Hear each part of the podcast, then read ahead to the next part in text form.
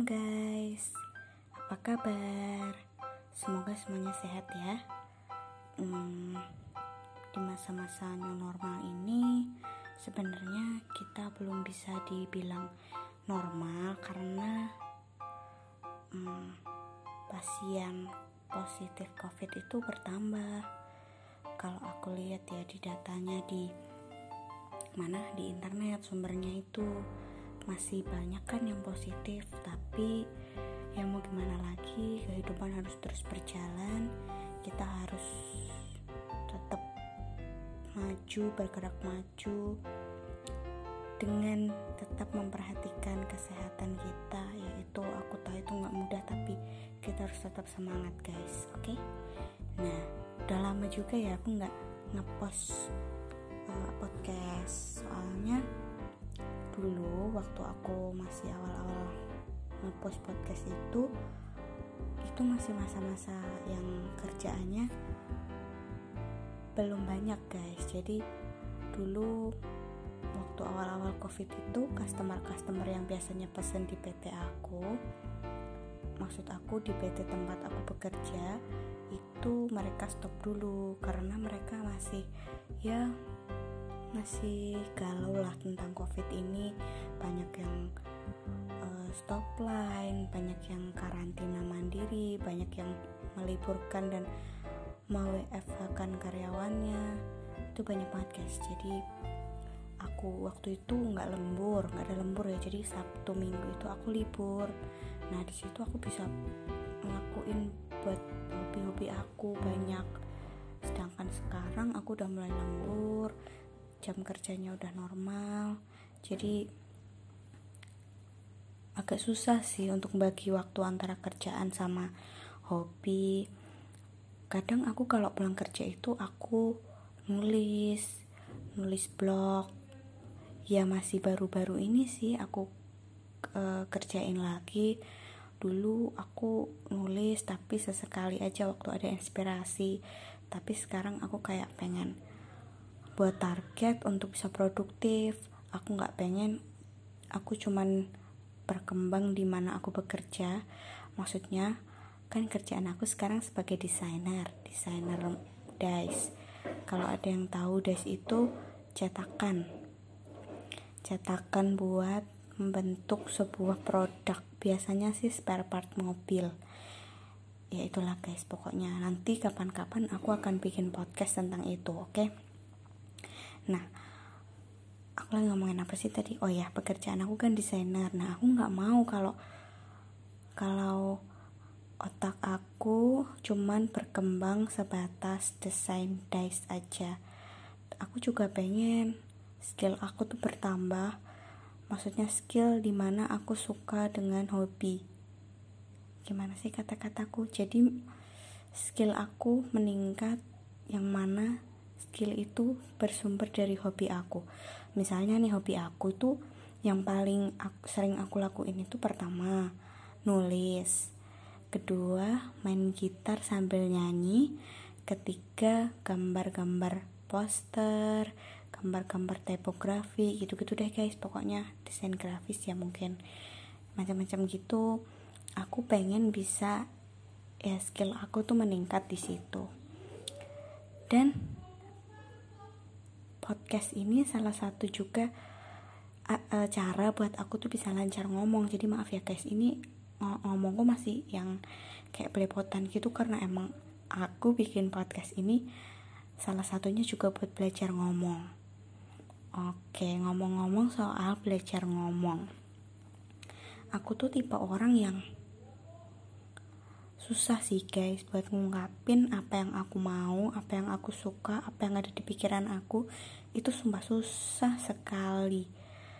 Nggak tahu kenapa kayaknya setelah aku tarik mundur ke belakang itu aku dulu uh, sangat minim untuk dikasih kesempatan berpendapat entah kenapa.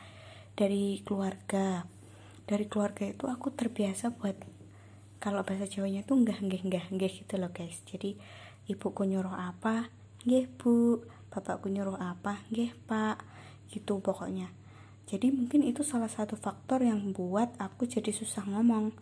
Terus yang kedua itu di sekolah pun aku kayak malu. Mungkin itu juga karena pertama dari keluarga tadi kan ke bawah sampai di masa aku sekolah.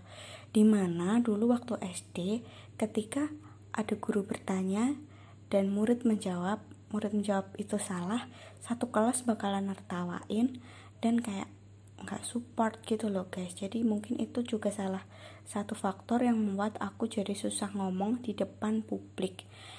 Aku bisa ngomong kalau uh, ruang lingkupnya itu sedikit gitu loh guys. Maksudnya cuman satu temen atau dua temen yang benar-benar dekat gitu aku baru bisa ngomong dengan lancar dan dengan mudahnya aku bisa mengeluarkan dan mengekspresikan apa yang ada di kepala aku. Dibanding nulis ngomong itu lebih susah buat aku. Sedangkan kalau nulis aku kayak lebih ngalir aja gitu idenya. Jadi aku juga buat blog bikin blog juga. Namanya yosefani.blogspot.com kalau kalian senggang boleh mampir boleh komen. Kita bagi bagi pengalaman di situ. Terus back to topic ngomong-ngomong soal belajar ngomong. Nah aku nyadarnya ketika aku udah mulai di lingkungan kerja di mana skill itu tuh uh, dibutuhin banget gitu loh guys. Untuk ketemu orang baru untuk ketemu customer untuk ketemu sama rekan-rekan kerja yang lain yang mana itu usianya nggak nggak sama nggak semuanya sama sama kita ada yang lebih tua ada yang lebih muda. Skill kita untuk bicara itu dibutuhkan banget. Sebenarnya waktu kuliah juga dibutuhkan sih. Cuman mungkin karena aku lebih fokus kepada skillku yang lain skill ngomongku itu jadi kayak udahlah itu bakalan bisa dengan sendirinya. Aku ngeremehin. Tapi ternyata itu nggak gampang sama sekali nggak gampang. Aku nyoba waktu itu aku ada presentasi di depan manajer-manajer mempresentasikan hasil desain aku itu susah banget.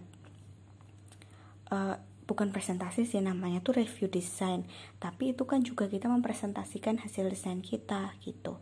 Nah itu susah banget guys sumpah.